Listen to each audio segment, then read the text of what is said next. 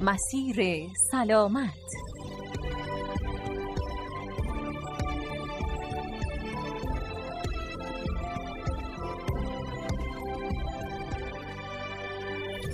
به نام خداوند بخشنده مهربان. دوستان و همراهان عزیز سلام، به مسیر سلامت از رادیو اصفهان خوش آمدید. ما در پانزده دقیقه پیش رو همراه شما هستیم تا با یکی دیگه از مشکلات و بیماری‌های شایع و البته راه درمان اونها آشنا بشیم.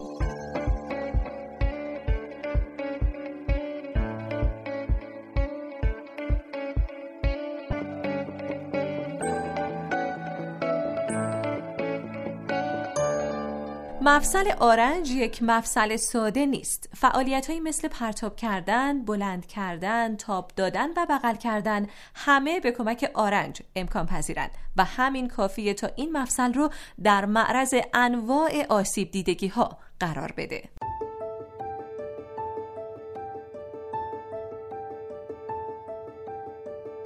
مفصل آرنج در دیدگاه ما درمانگرا یک مفصل موذی به حساب میاد، یعنی خیلی وقتا آسیب میبینه و ما متوجه نیستیم و دیر هنگام متوجهش میشیم. وقتی هم که آسیب دید، درمانش با یه مقدار مشکلات خاص همراه هست و میتونه خیلی برای ما چالش برانگیز باشه. از مهمترین علائمی که نشون دهنده درگیری مفصل آرنج هست، درد و تورمی هست که درست در همون ناحیه احساس میشه، یا کاهش قدرت دست در نگه داشتن اجسام سبک وزنه.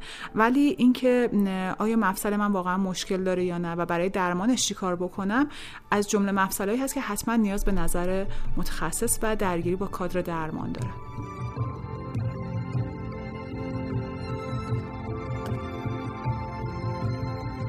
دوستان عزیز، به دنبال جلسات قبلی که در خدمت سرکار خانم دکتر زهرا سادات رضاییان، عضو هیئت علمی گروه فیزیوتراپی دانشگاه علوم پزشکی اصفهان بودیم و در مورد آسیب‌های شایع شانه صحبت کردیم، امروز باز هم در خدمت ایشون هستیم تا در مورد آسیب‌های آرنج صحبت کنیم. خانم دکتر سلام عرض می‌کنم خدمت شما، به مسیر سلامت خوش اومدید. سلام، روزتون بخیر باشه. خیلی ممنونم خانم دکتر. سوالم رو اینطور شروع میکنم، اصلا چه عواملی میتونن باعث ایجاد آسیب و درد در ناحیه آرنج بشن؟ مفصل آرنج خودش مجموعی از دو تا مفصل جدا هست که از لحاظ حرکتی به هم خیلی وابسته هستن و این دو تا حرکت‌های کاملا متفاوتی رو با هم انجام میدن. یکی مفصلی هستش که حرکت خم شدن راست شدن رو انجام میده و درست در کنار اون مفصلی هست که حرکت چرخش رو انجام میده. کنار هم بودن این دوتا مفصل یه مقداری مکانیک حرکات آرنج رو پیچیده میکنه و برای همین هستش که شما وقتی میخواین کاری رو انجام بدین که مستلزم قرار گرفتن آرنج در حالت خمیده و بعد چرخش ساعت هست، این کار گاه اوقات میتونه براتون ماجرا به دنبال داشته باشه. عضلات ناحیه آرنج عضلات نسبتاً کوچیکی هستن که قدرت خیلی زیادی ندارن و برای کارهای روزمره تطابق برقرار کردن، ولی به خاطر اینکه همزمان از روی ناحیه مچ دست و بعد بندهای انگشت عبور میکنن، به راحتی به وسیله آسیب‌هایی که در نواحی پایین‌تر اتفاق میفته میتونن درگیر بشن و علائمشون رو روی آرنج نشون بدن. بله، آسیب‌هایی مثل دررفتگی، مثل شکستگی یا مثل کشیدگی و پیچ خوردگی، همه اینها در آرنج اتفاق می‌افتند و ما تنها کاری که می‌کنیم باید به پزشک مراجعه کنیم. بله، ولی از اون آسیب‌ها شایع‌تر بله. التهاب تاندون‌های اطراف آرنج هست. اون آسیب‌ها معمولاً با یک تروما، یک آسیب، یک ضربه شدید همراه هستن. مثلا بله. فرد روی کف دستش سقوط می‌کنه یا اینکه مثلا دستش از طرفی کشیده میشه. ولی در واقع التهاب تاندون‌های ناحیه آرنج بر اثر فعالیت روزمره اتفاق میفته. مثلا خانم‌های خونه‌دار به خاطر پاک کردن و تمیز کردن گوشت، مثلا حالا قدیم که شکستن قند بیشتر مطرح بله. بود، خورد کردن سبزی، اینا کارهایی هست که خیلی روزمره، خیلی ساده و سبک به حساب میاد، ولی در تکرار میتونه به شدت آرنج رو درگیر کنه. زایایی به اسم آرنج تنیس بازان بله. یا تنیس البو و آرنج گلف بازان یا گلفر البو، که این دوتا در واقع درگیری عضلاتی هستن که در طرف طرفین آرنج قرار گرفتن علائم مشابه ولی محل درگیری متفاوت هست و خیلی وقتا فردم متوجه نمیشه و همچنان کارشو ادامه میده، ولی وقتی کار تکراری میخواد بکنه مثل همون خورد کردن سبزی احساس میکنه که توی آرنجش داره تیر میکشه یا حتی ممکنه یک تورم کوچیک توی حجم عضلات آرنجش مشاهده بکنه. پس حتما نیاز نیست که ما یک ضربه سختی به آرنجمون وارد بشه، همین فعالیت‌های روزمره اگر با الگوی غلط انجام بشه میتونه باعث ایجاد آسیب در ناحیه آرنج بشه.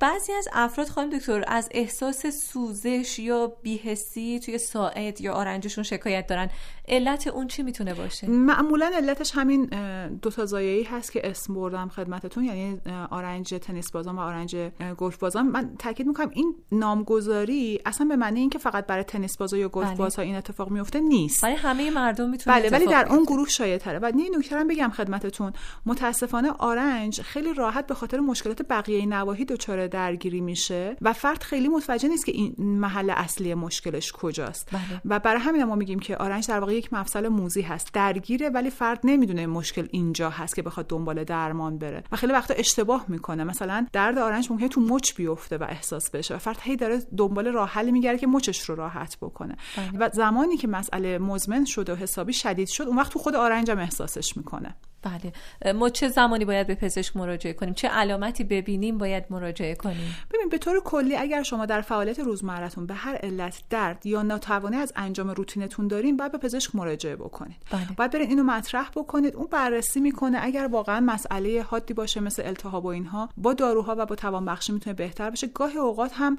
مسئله یک مسئله مزمن هست که شما متوجه نبودین و حالا که رسیده به حد پیشرفتش و خیلی اختلاف با توانمندی معمولتون ایجاد کرده متوجه شدین. بنابراین وقتی شما میبینید کاری که معمول میکردین رو نمیتونید بکنید باید دنبال راه حلش باشید. بله، خیلی ممنون. من همینجا صحبت‌های شما رو متوقف میکنم. اگر موافق باشید یک گزارش با هم میشنویم و برمیگردیم. بله.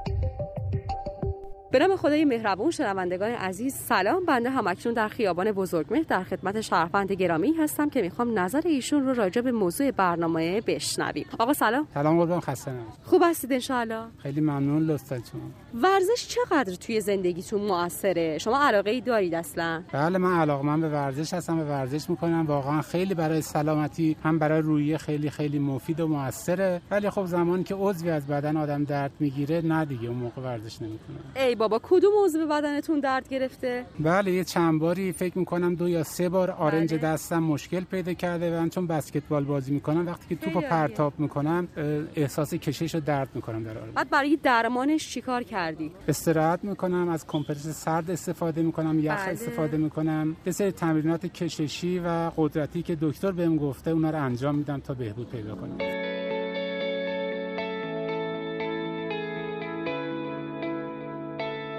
مسیر سلامت.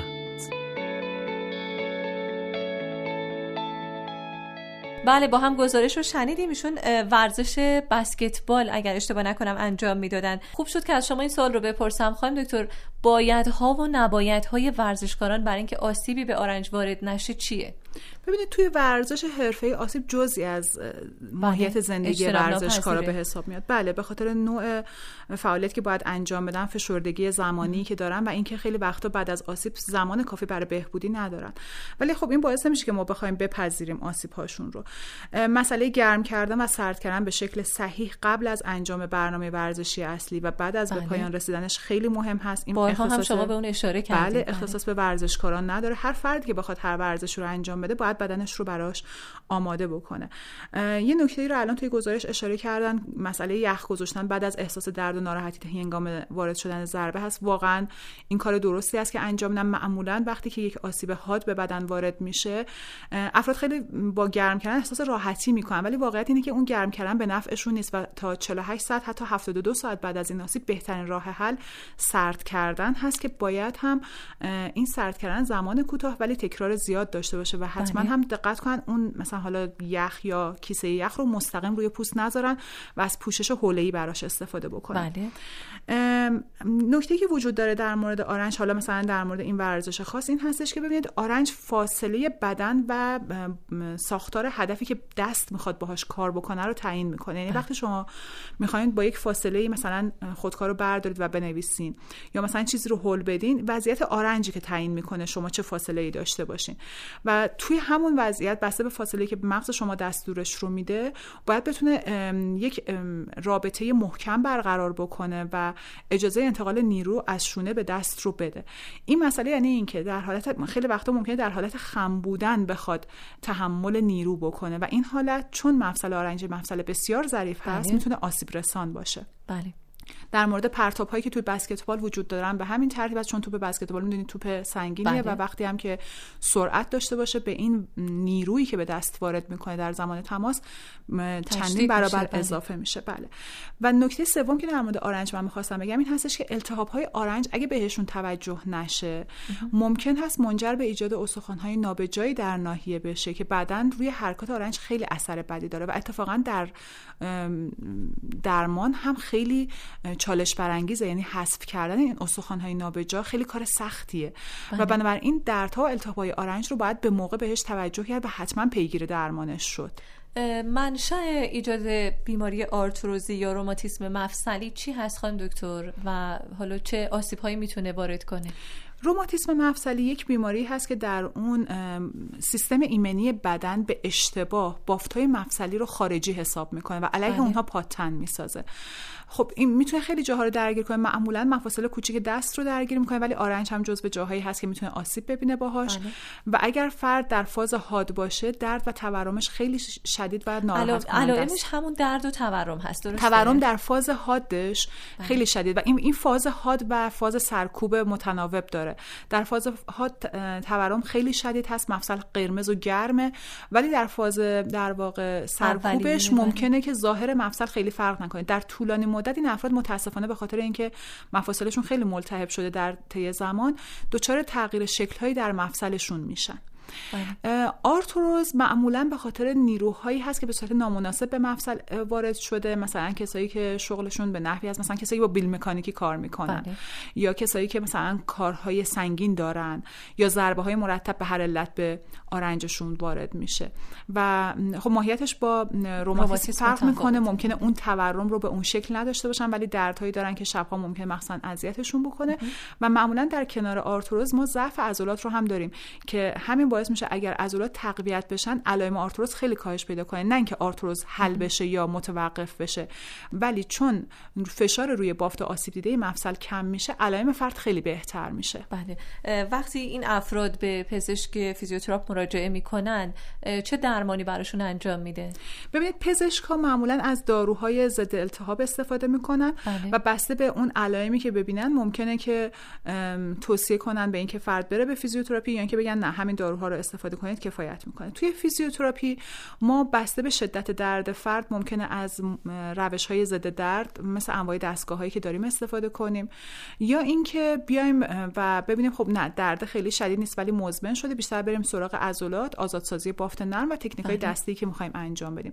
چیزی که باید در نظر گرفت این هستش که حتی اگر تو فازی فرد مراجعه کنه که نیاز به دستگاه‌های ما داره یادتون باشه دستگاه‌ها در فیزیوتراپی حکم داروها در پزشکی رو دارن، یعنی مشکل رو حل نمی‌کنن، فقط بافت بدن رو آماده می‌کنن تا تکنیک اصلی روش بتونه اجرا بشه. بله. آرامش دهندن درد کشنده درد میکنم. هستن بله. قسمت اصلی درمان نیستن. من به دوستان تأکید میکنم اگر رفتن فیزیوتراپی و فیزیوتراپیست براشون توضیح داد که شما نیاز به این دستگاه دارین، این دستگاه بعد از این مدت باید کنار گذاشته بشه، از تو روند درمان حذف بشه، قرار نیست تمام مدت دستگاه باقی بمونه بله. ممکنه جلسات اول تمام جلسه فیزیوتراپی با دستگاه ها جلو بره تو افراد که دردای خیلی شدید دارن ولی یه زمان میرسه که این دستگاه باید کنار گذاشته بشه. اگه شما از اول تا آخر فیزیوتراپی فقط دارید دستگاه دریافت میکنید اینجا یه کم لطفی داره در حق شما میشه و بهتر هستش که با فیزیوتراپیست یا فیزیوتراپیستتون صحبت کنید. بله. و درخواست کنید که از ورزش‌ها و تکنیک‌های دستی برای بهبود شما هم کمک بگیره. یه نکته خیلی مهمه که میتونه منجر به آسیب مفصل آرنج مخصوصا در بچه‌ها که بله. ساختار استخوانیشون کاملا شکل نگرفته بشه، این بازی هست که بزرگترها به صورت تاب دادن انجام میدن. مچ دست بچه رو میگیرن و بچه رو تابش میدن. میتونه باعث در رفتن مفصل آرنج بشه، بچه درد زیادی رو تحمل میکنه ولی نمیتونه بگه که دقیقاً مشکلش چیه. حرکت‌های آرنج دچار آسیب میشه و اگه متوجه نشن و بچه با این وضعیت بخواد رشد بکنه، آرنجش کاملاً از رده خارج میشه. خیلی تشکر میکنم از شما سرکار خانم دکتر زهرا سادات رضاییان، عضو هیئت علمی گروه فیزیوتراپی دانشگاه علوم پزشکی اصفهان. از حضور شما خداحافظی میکنم. منم ممنونم که این فرصت رو در اختیارم گذاشتیم. خدا نگهدار. خواهش میکنم. و اما شما شنوندگان عزیز، خیلی ممنون که مثل همیشه تا انتهای برنامه با ما همراه بودید. خدا نگهدار.